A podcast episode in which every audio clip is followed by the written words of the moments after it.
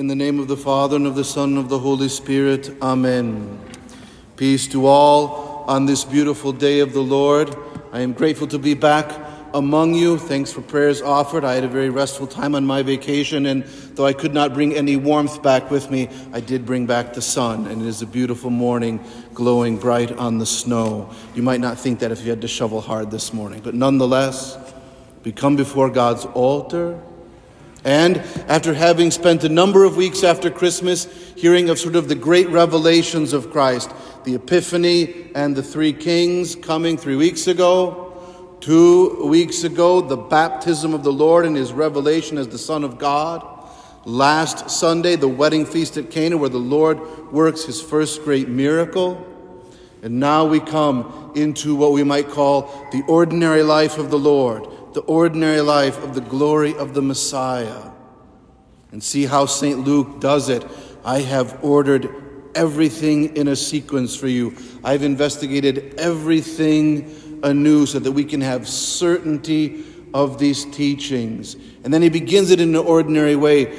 Jesus returned to Galilee in the power of the Spirit and went to the synagogues over and over. And he goes to Nazareth, goes to the synagogue on the Sabbath day according to his custom, the ordered life of Jesus, this rhythm of life that he keeps. And of course, those there at that synagogue are also likewise keeping a rhythm of life, an order of life, a plan of life, if you will. This is the rhythm that they have from God. And it comes to that moment, he receives the scroll and opens to Isaiah chapter 61 Isaiah chapter 61 begins what is called the Song of the Suffering Servant, the most explicit prophecy of the Messiah. And reads this passage that the Spirit of the Lord is upon me. Of course, he had fulfilled that in his baptism to bring glad tidings, right? The evangelion, the good news of what? Liberty to captives, sight to those who are blind freedom from those who are oppressed, and the year acceptable to the Lord. And then he does this extraordinary thing. He sits down. Now, for us, that's a bit normal, like the way we do our worship. The person who's got the authority stands up while everyone else is sitting down. In the Jewish synagogue, the teacher is the one who sits down. So it says, he handed it back to the attendant, sat down, and the eyes of the, all the synagogue looked at him. Why is everyone looking at him? Because he sat down. They're standing to hear the word of God, and then he sits down. Oh my gosh, he's going to say something authoritative. And what's the authoritative thing he says? The scripture passage is fulfilled in your hearing. I'm the Messiah. The Messiah is here. This year acceptable to the Lord is beginning now in me. These fulfillment of prophecies are beginning now. Next Sunday, we'll hear how they react to that, and we'll, we'll get to another sense of this whole thing. But let the Word of God, you, who in a beautiful way have ordered your life, right? You got over your depression that the Packers had the best season in the NFL, got home field advantage, and lost again. And you got over the pain in your heart saying, I think Aaron Rodgers loses to the San Francisco 49ers on purpose. I feel sad. You got over that. Or you're saying, Father, I don't care about that at all. Why are you bringing it up? Right?